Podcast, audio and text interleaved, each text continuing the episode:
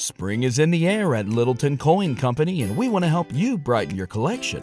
Visit us at littletoncoin.com all month long to enjoy 15% off your purchase. With a wide selection of coins, paper money, supplies, and more, Littleton Coin Company has something for every collector's taste. Use promo code SPRING at littletoncoin.com for 15% off your purchase all month long. Restrictions apply. Littleton Coin Company, serving collectors since 1945.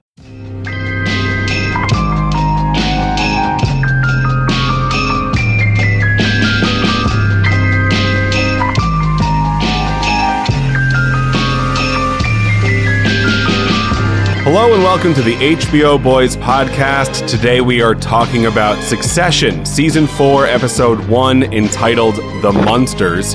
You are here with your boys, Ryan, and friend of the show, Justin, who will be joining us on this Succession-based journey within its last and final season.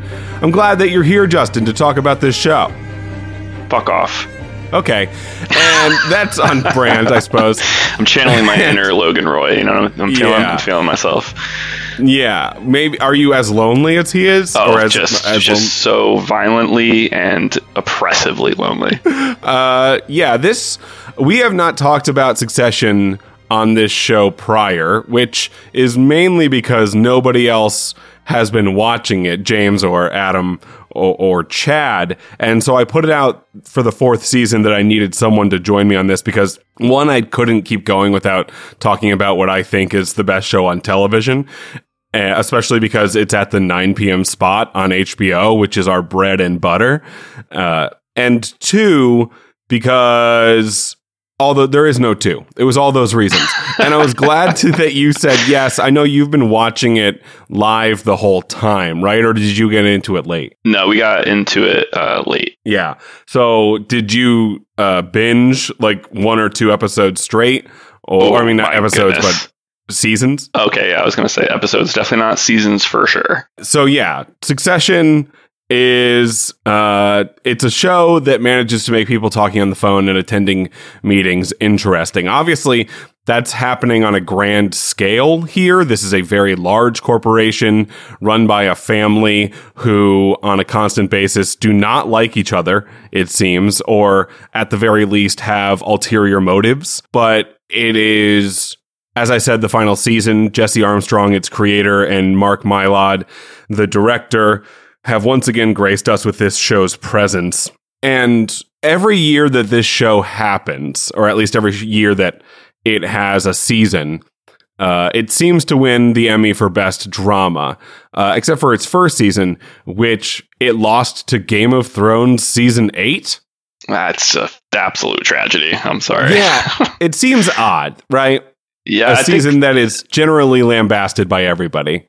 And I think it's one of those things where, like, especially when it comes to the award shows, it's almost like, okay, we knew that the 8th season of Game of Thrones was going to be its conclusion. So they were kind of, you know, alley-ooping those awards to them. But that the first season of the show in particular as a whole was that you could put that directly up against even Game of Thrones at its peak. And it would have at least competed. Exactly. I mean, most of the there were only 3 seasons prior to this, obviously. This is the 4th one, and it seems as though they are taking the path of stopping before it gets old kind of thing. It's the Seinfeld method of going out on top. But yeah, no, giving awards to shows just because it's their last season... feels a bit disingenuous, especially when, like, it's a perfect example of Game of Thrones Season 8, which I think is better than most people give it credit for, but it doesn't mean that it's as good as Seasons 1 through 4 or 5, even 6. Like, it's obviously worse than those ones. Everyone, I don't think there's someone out there saying that it was better than the beginning of the show at all, and for the Emmys to be like, well, you get one for participating. Like, no, it's not a participation trophy. I mean, for Season 8 of Game of Thrones in particular, I think any award is essentially a participation trophy, because again, aside from, like, you know, the Battle of Winterfell was probably a high point in the entire season and in the entire show, because that battle was great. But even that being said, it's just outside of that episode and those bombastic battle sequences, there's really Not much good going on. Fucking bombastic battles. I love that alliteration so much. And that battle, though, people come at it super hard because it was dark as shit. Yeah, it's night. Yeah, I know. Okay, I appreciate that commentary. It is nighttime, Ryan. So it is night and therefore dark. You know what? You got me. I got recently. So we just finished the Last of Us podcast, and our boy Adam asked me at the end of that if he thought that The Last of Us would get best drama for its first season. And my immediate answer was no, absolutely not. Succession has it wins almost every time. And also it's its last season. If The Last of Us was not a perfect show, but it was great. I guess, ask you your feelings on the subject. But even if it was a perfect show, I still don't think it would win Best Drama against Succession's last season that we haven't even seen yet. Yeah, and it's impossible for The Last of Us as a show to have done it. But especially being its like kind of first season, they don't really know what the reaction is going to be like. Who would have ever guessed, especially when it comes to, closet dwelling neckbeard gamer people, that they'd latch onto a show adaptation of their video game so hard. But I kept feeling the wish during the entire season of just like I wish they took their time. I wish this is like the first game, quote unquote, literally even could have been 1 to 2 seasons at that, and you could really like ruminate and sit with the characters and the events longer. But I hope they do that with the second season. I thought it was spectacular. What it did, from someone who played all the games first multiple times, big fan, was it made me very confused, because going into the show, I was very confident that Troy Baker and Ashley Johnson were going to be the best version of Joel and Ellie.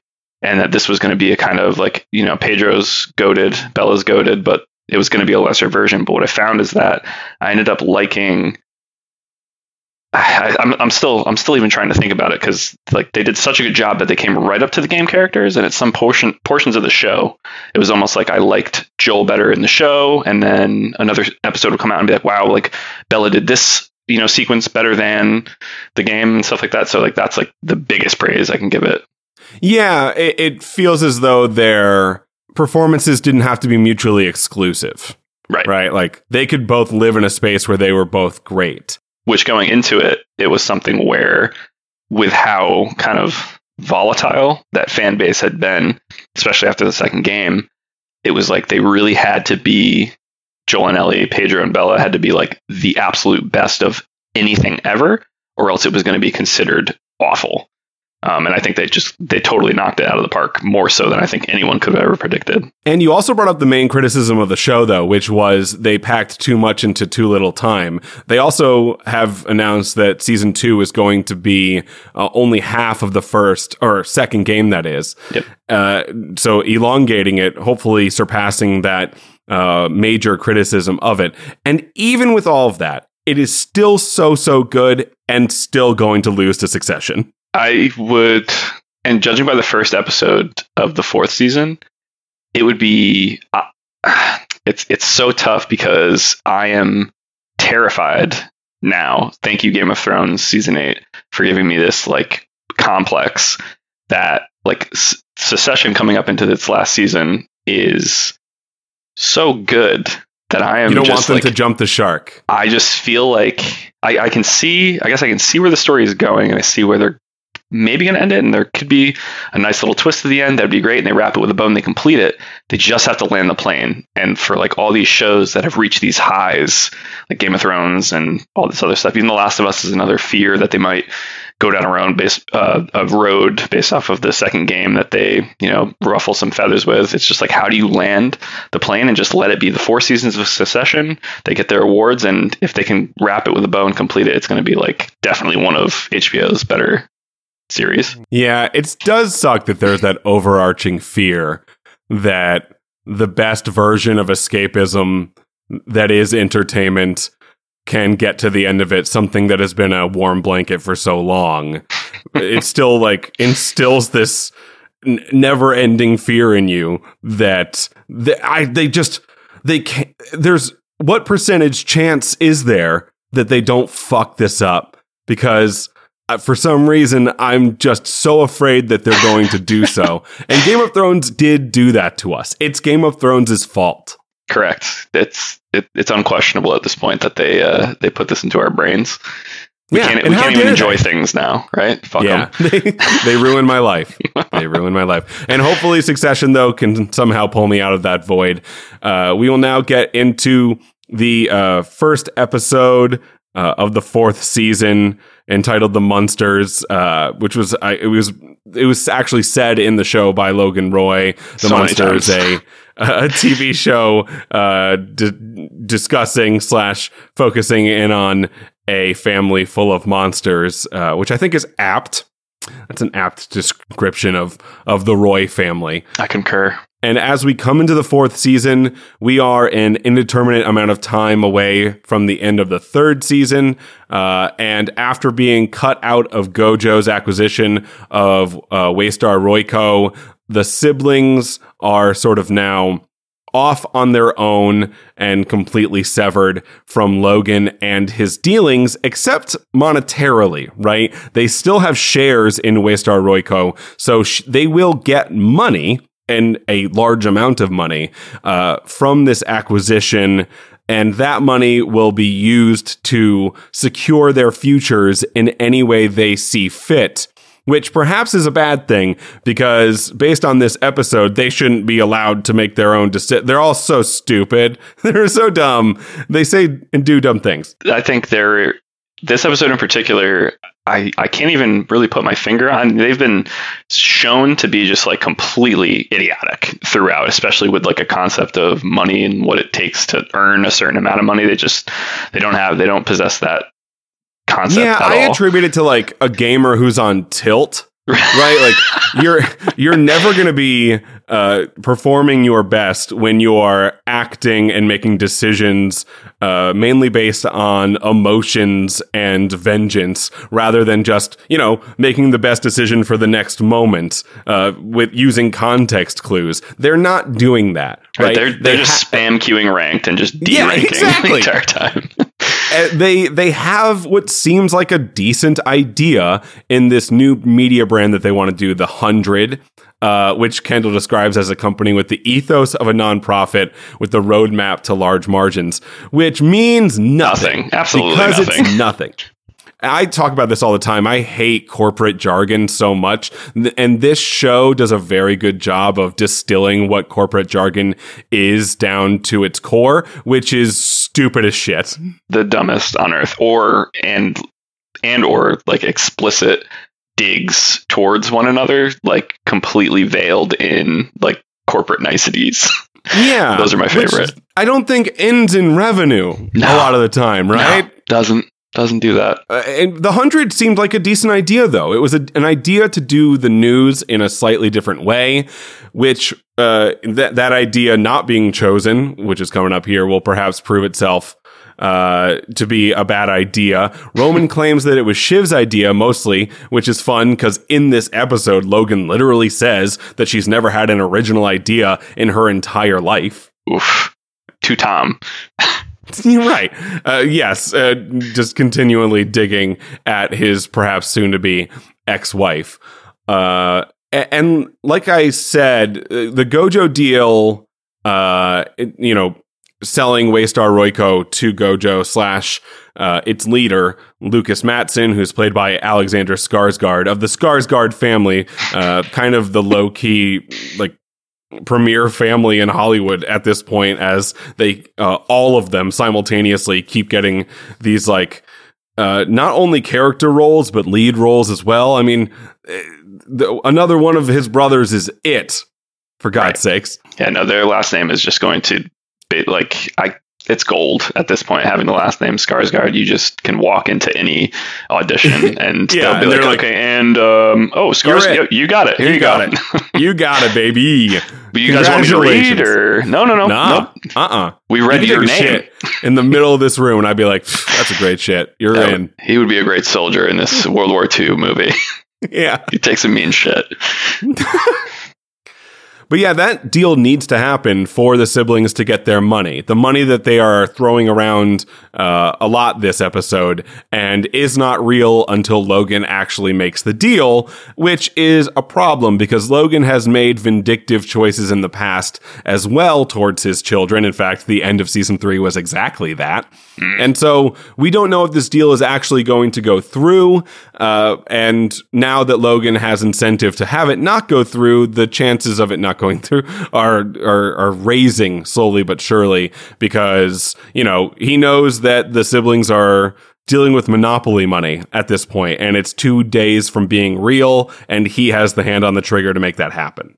One of my favorite parts about this show, Justin, is that it shows how much people at the top don't know what they're doing. Yeah, they're just again, there's a whole like conceptual idea of how that happens. But if you're smart, you're like affluent to a point. But I feel like you just have to be a certain level of stupid to be this stupid rich. That's why they call it stupid rich.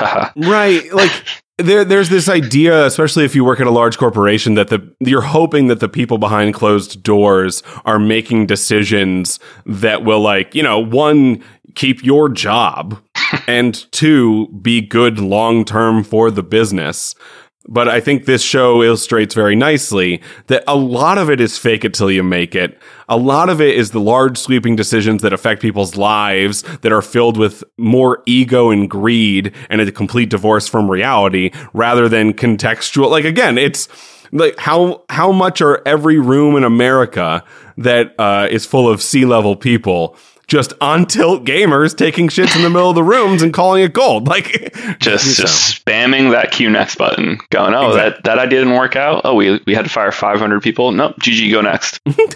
This family in particular just keeps falling into money. Tom says at some point in this episode he's never seen Logan Roy get fucked, and it stands to reason that in his day, he was, and perhaps still is, a man who has the gumption and the know-how to be wildly successful. He, from the ground up, built something. And whether time has passed him by is yet to be seen. But also whether his kids have the same aptitude to finally make their own decisions with their own money that is being, in this instance, handed to them by Logan. Is also up in the air. And based on this episode, the answer is nah, right? Yeah, definitely no. Yeah, they just seem like losers who keep failing upwards, which is not... That's not the team I'd want to be on. And we'll talk about which one of these siblings abandoned ship first. But it seems as though, like, there's going to probably be a defector or two in this season running away from bad ideas, or perhaps just running away back into the clutches of what seems like a better idea from their father. And as a quick side note, there's a one-off line in these first scenes which seems to have thrown the character Marcia, Logan's wife, to the wind for this season. Like, she's off somewhere shopping forever. And yeah. I don't know if that's just to tell the audience, like, yeah, no, she's not around. We're not going to explain why she's not around, but she's gone.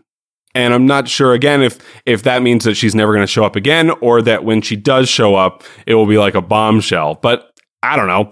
If she entered a scene like episode 5 or 6, I'm not going to be like, oh, it's Marcia. Like, I don't. Yeah, she's back finally.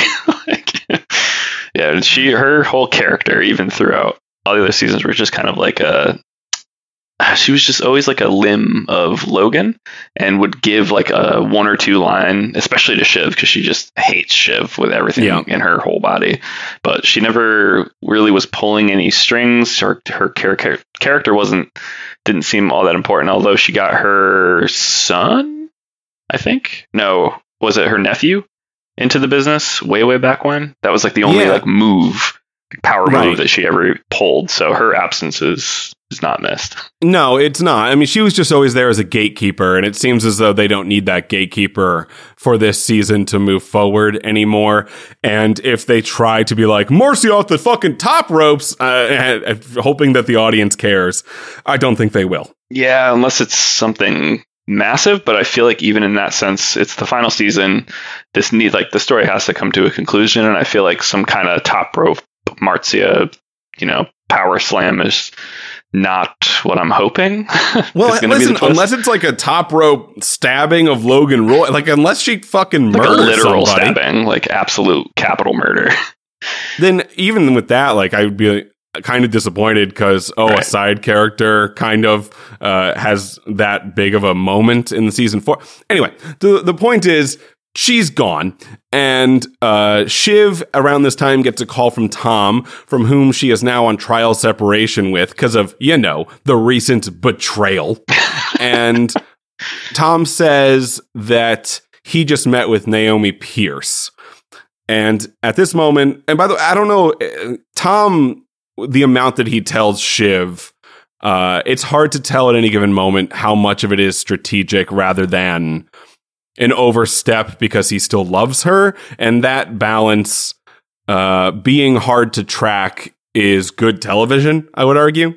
Yeah, I'm on the camp of he is 100% scheming, especially at this point. I feel like he's just like a battered man, so to speak. And he's just doing whatever he can to attempt to hurt her. And then when she is hurt, you can, like you said, it's just like that constant back and forth where he's scheming. And then something is successful. And then you can see like a moment of softness. And he's like, oh, well, I'm sorry. Right. He feels bad. Right. It is at this moment that the siblings realize that Logan is again attempting to buy PGM. And both Kendall and Shiv are immediately in favor of abandoning the 100 to launch a rival bid, which Roman is initially apprehensive about. And he suggests that these two people, his siblings, are driven by vendettas against Logan and Tom, respectively. And which is why this is a bad idea. And that's a pretty good argument that is completely ignored by them because of the aforementioned vendettas. So they are kind of going into this completely veiled and throwing away the perhaps good idea for buying a dinosaur of a company for a shitload of money and trying to fuck over their father, which doesn't seem like the best business decision, but it is the one that they make nonetheless. My favorite part of Roman's character arc is the increasingly more adept, right? Like, he will say something so fucking stupid as shit, and then he'll follow that up with like a genuinely good piece of advice, and then the siblings will just look and be like, fuck that. That's stupid. That's dumb. He's like, oh, okay, I'll go. Guess I'll go fuck myself. Like, I tried. How did we get to the point where Roman is the voice of reason in the room? Right. That's just fucking absurd. That's a dark pit to be within. It's going to be hard to get out of. Logan, meanwhile, is in New York and is celebrating his birthday at home, 48 hours away now from completing the Gojo acquisition. Cousin Greg comes in hot in the season premiere, bringing an unvetted rando named Bridget to his uncle's birthday party. He describes her as a firecracker and crunchy peanut butter, who at one point sneaks off with him to have, quote, a bit of a rummage, which is a Tom quote, in his pants. And Tom then, when hearing this, starts to mess with Greg. He's one of two disgusting brothers, as they call themselves, saying like, there's CCTV in here, man. Logan checks it every night. He's going to see that. You're so boned. And then immediately following it with, you should tell him. It seems as though he doesn't know, but he seems as though he's just messing with Greg, which is great. Do that. Mess with Greg. Yeah, Greg from the get-go, he was just like obviously the comic relief, but he is, I don't know if it's a writing or just his actor. That guy is so fucking good at being awkward. It's insane. Yes. And also, you know, Tom has been sort of grooming him to be more like Tom over time. Right. And the more and more he becomes like Tom, which is kind of shady and vindictive, manipulative, making moves, the more and more Tom's like, oh, well, I don't like this one bit. Greg's pal keeps posting pictures from the party on social media. She asks Logan for a selfie. And Tom points out that she has a ludicrously capacious bag, which is a great line. He says, what even is in there? Flat shoes for the subway? Her lunch pail? Which, the show is just so... The dialogue is, I think, the best on television. Agreed. That line being a good example of it. Lunch pail, too. The pail portion of that just makes it so, like working class. You could take it camping. You could slide it across the floor after a bank job. It could drop off of, 80 stories while you're building one of the New York City's skyscrapers in the whatever year that was. Some year, and kill somebody. Right. So Colin indicates to Greg that he needs to eject her, and Greg responds not standing up for her, but by saying, I don't want to see what happens in Guantanamo, do your ways and God be willing, which is great. He's just willing to cast someone to the side at a moment's notice if it will get him in Logan's better graces. Yeah, I love the conversation they're having too, when he pulled him out of the room to have the conversation about her having to be removed from the party, is like they got like halfway down the stairs and he's like, oh, I'm going to have to be a part of it. A part of this. You go right ahead, buddy. I'm going to go back upstairs. See you later. Right. You do that. And no, thank you. Goodbye. Connor is also here. He's the only child of Logan's present, and he points out that his presidential campaign is currently polling at 1%. Connor's such a piece of shit, and I love him. Dude, his whole character is a perfect representation of just the sheer amount of fuck you money that these people are dealing with, especially when in comparison, what is his soon-to-be wife's name? I can't recall Willa. It right now. Willa. Him and Willa are like a perfect dynamic and like a centerpiece for the show, because like the conversation over the $100 million extra he would have to put in to remain at the 1%, where he's just like, I'm really thinking about it. And she's like, well, will you still be rich if you spend $100 million? He's like, oh yeah, no, that's not. Oh yeah, no. That's not big deal at all. It's good that she has her priorities straight. It's true. Respect. And then that leads to the conversation where he's like, listen, I know you wanted to have this very specific kind of wedding, but how about we don't do that? And we get a rapper and a brass band, and we get married under the Statue of Liberty. And we add some razzmatazz. He uses that term a bunch. And Will is like, I mean, okay. She was resistant, especially with the she said, I always envisioned myself having like a normal wedding or something like that.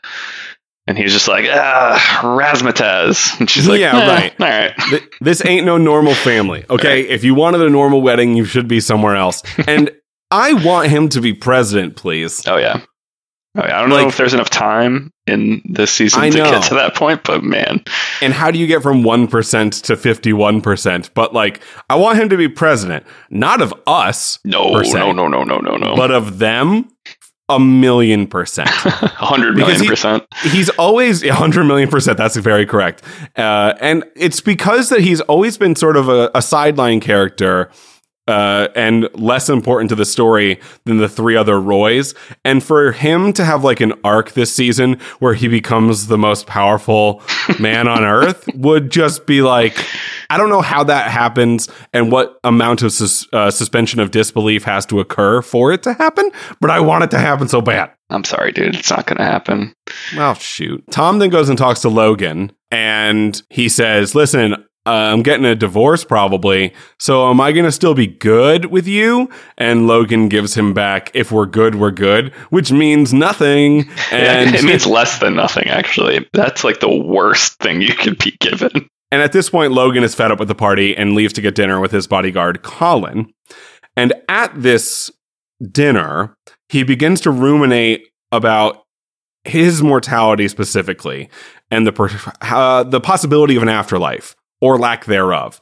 And I think this was my favorite scene of this episode because we have Logan now very alone, without his children, or at least without the children he cares about. And he is with Colin, a man who works for him, and says, you're my pal, right? You're my buddy. And the guy's like, khakis? Yeah. I guess. As long as you keep buddy signing that paycheck, I'm your buddy. Be whatever you want. And I just love how that illustrates how lonely Logan is in this world now, how boxed out of his own family he has made himself by pushing them away. Granted, they suck, right? Yeah, and like he's justified to some degree for doing so. But it is good to see like a human side of him where this is affecting him negatively. He's not just an emotionless monster, although he does use the fact that he can like transform into an emotionless monster at any given moment for his benefit. But he does feel things in his body. Yeah, and you can almost tell throughout this as well that it's like his kids suck ass. Like the most ass in the entire world, but like he is like, I am their father, so therefore they are a reflection of him. So he's like also trying to get them to be more business savvy and get them to be like not the dumbest pieces of shit in the face of the earth. At the end of the day, he got like sick of it, and now he's like sitting with his decision like, God damn it, what have I done? Yeah, I think he also loves them. Right. And he hates that he loves them. And it's that inner conflict that fuels almost every decision he's making at this point, especially with him knocking on death's door. As we might recall, at the beginning of season one, he had a health scare. That was a lot of what season one was about. And that has not gone away. He is still not in the best health, which is why he's thinking about death so much. And in a space where he loves his children and he's thinking about death and his children are against him 100% at this moment, he is conflicted by doing what he's always done, which is try to win the game, rather than doing what he's never done, which is strengthen the relationships that he actually cares about and doesn't want to admit to himself that he cares about around him. This all leads to a bidding war where Logan and co. are on the phone with Nan about selling their, again, dinosaur of a media company while the siblings are sitting there live.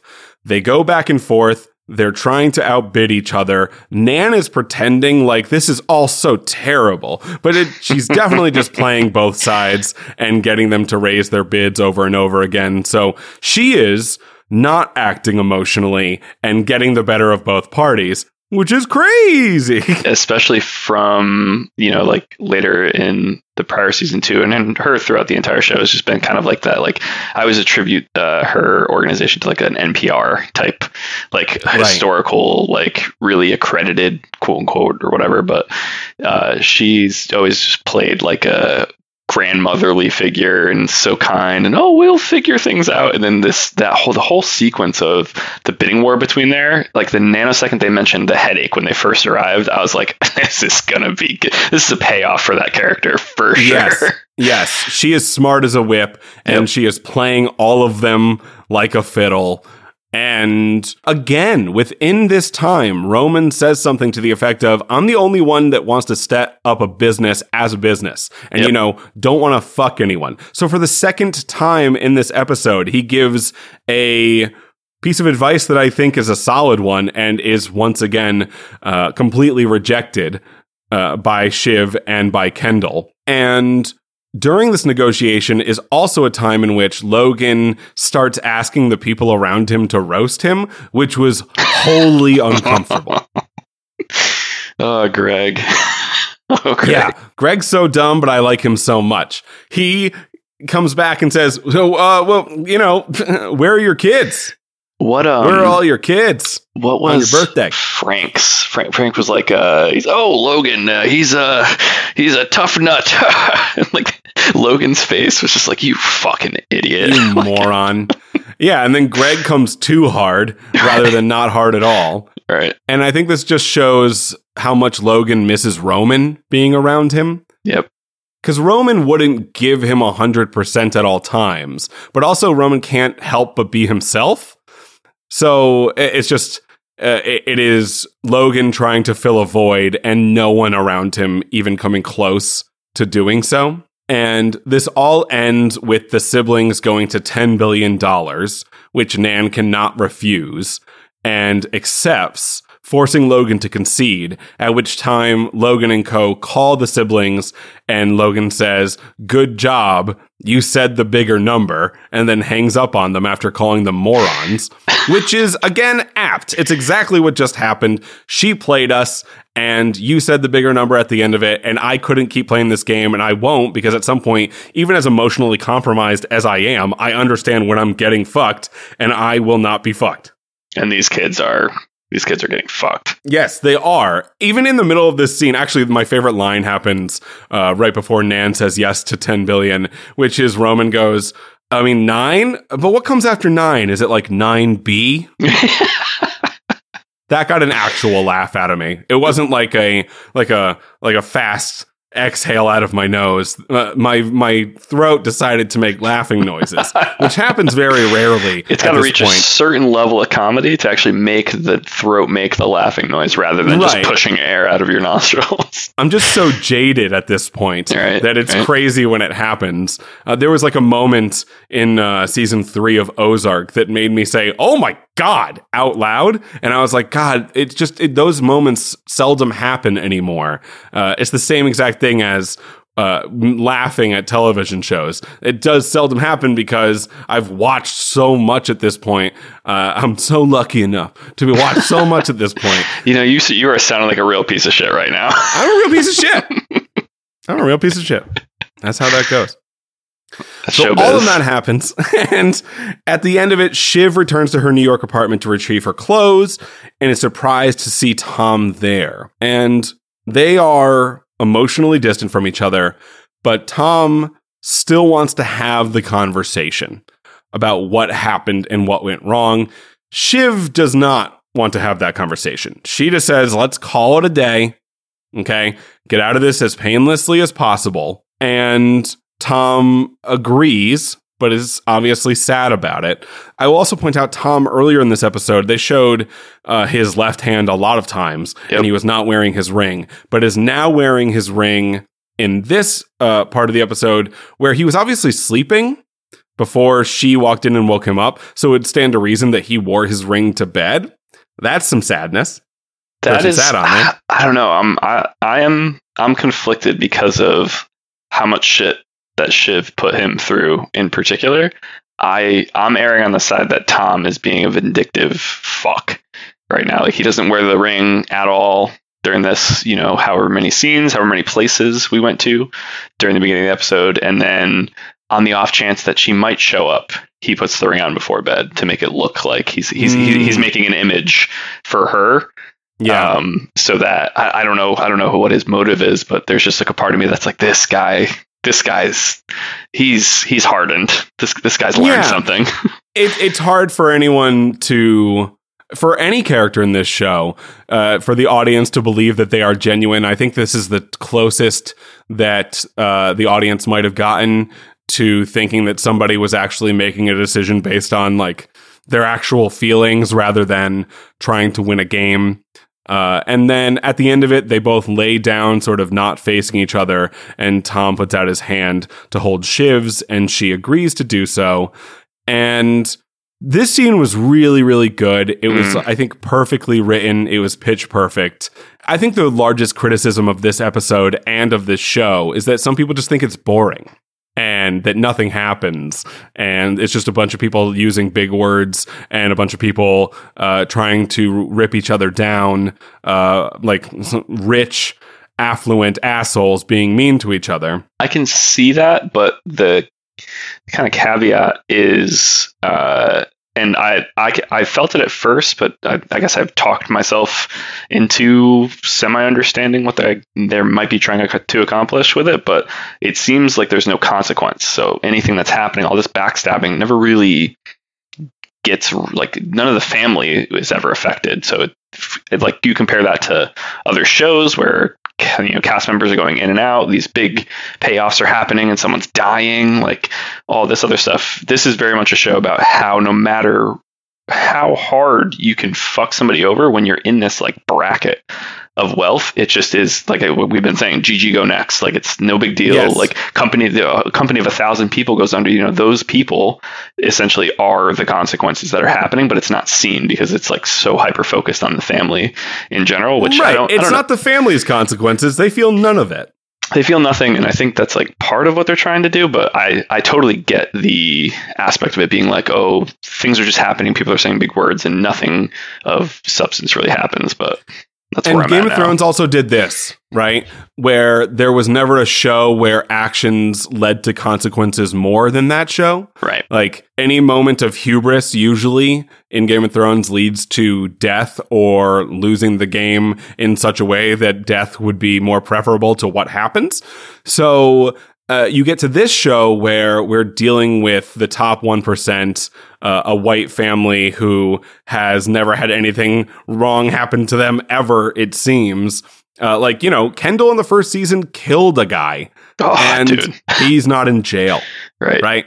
So it would stand to reason, though, that, and it's been reported that there is a twist this season. We're not sure if that's actually going to happen, but multiple people have reported that there's going to be a twist. And I would have to assume that the version of that twist would have to be just real world consequences for actions finally, right? Right. And that's also another thing, too, when we were discussing the Game of Thrones syndrome, that we're terrified of shows ever ending because they might end poorly. Another thing that it did that's more prevalent and obvious is similar to the consequence conversation that we're having here, is that all of these things in Game of Thrones, if someone messed up one little bit, they were completely dead out of the show.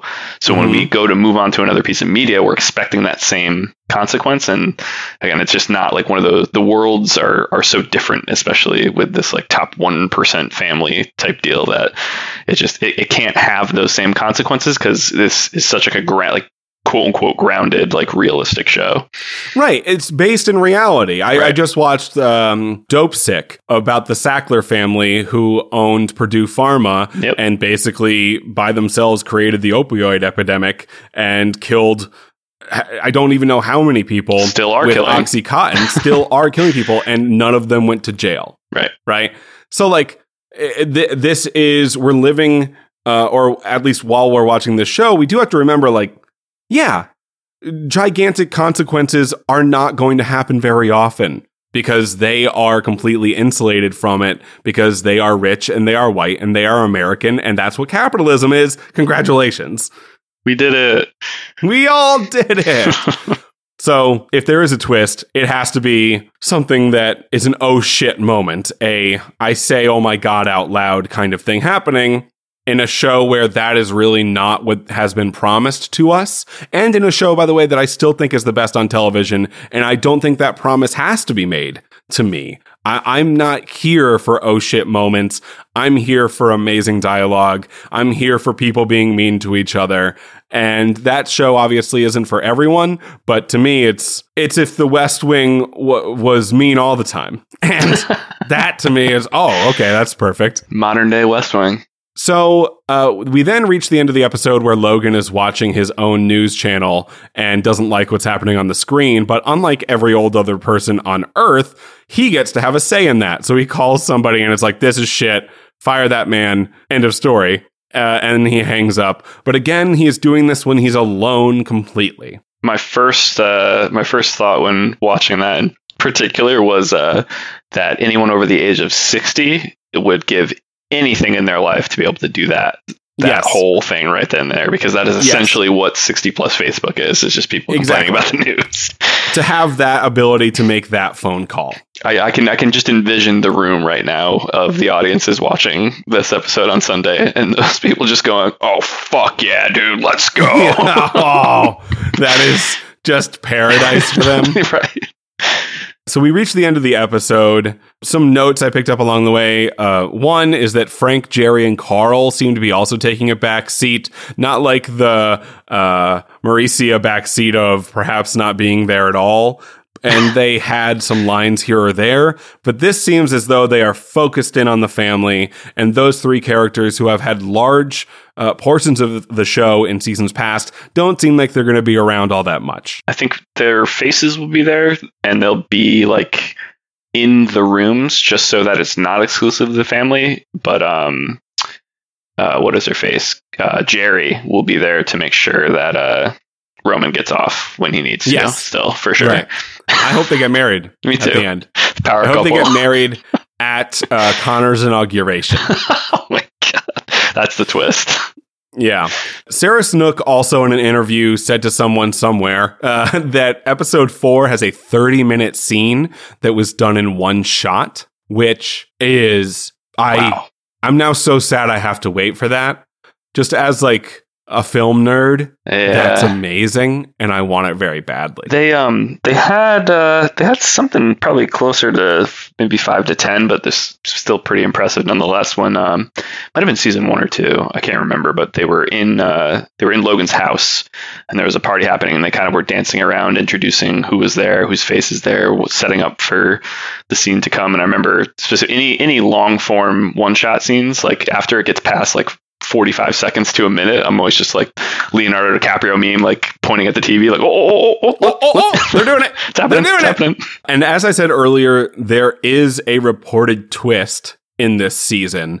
I'm going to read you the things that the internet are guessing, and you tell me if you like them or not. The first one is not so much, like it wouldn't be the actual feels like the twist, but Oscar Isaac was at the premiere as a guest, quote unquote, and it's not been announced whether or not he's in the show, but he says he was just a guest, and that's not a twist, but he was really cagey about it, so Oscar Isaac maybe being in the final season is, I don't know, that'd be fine.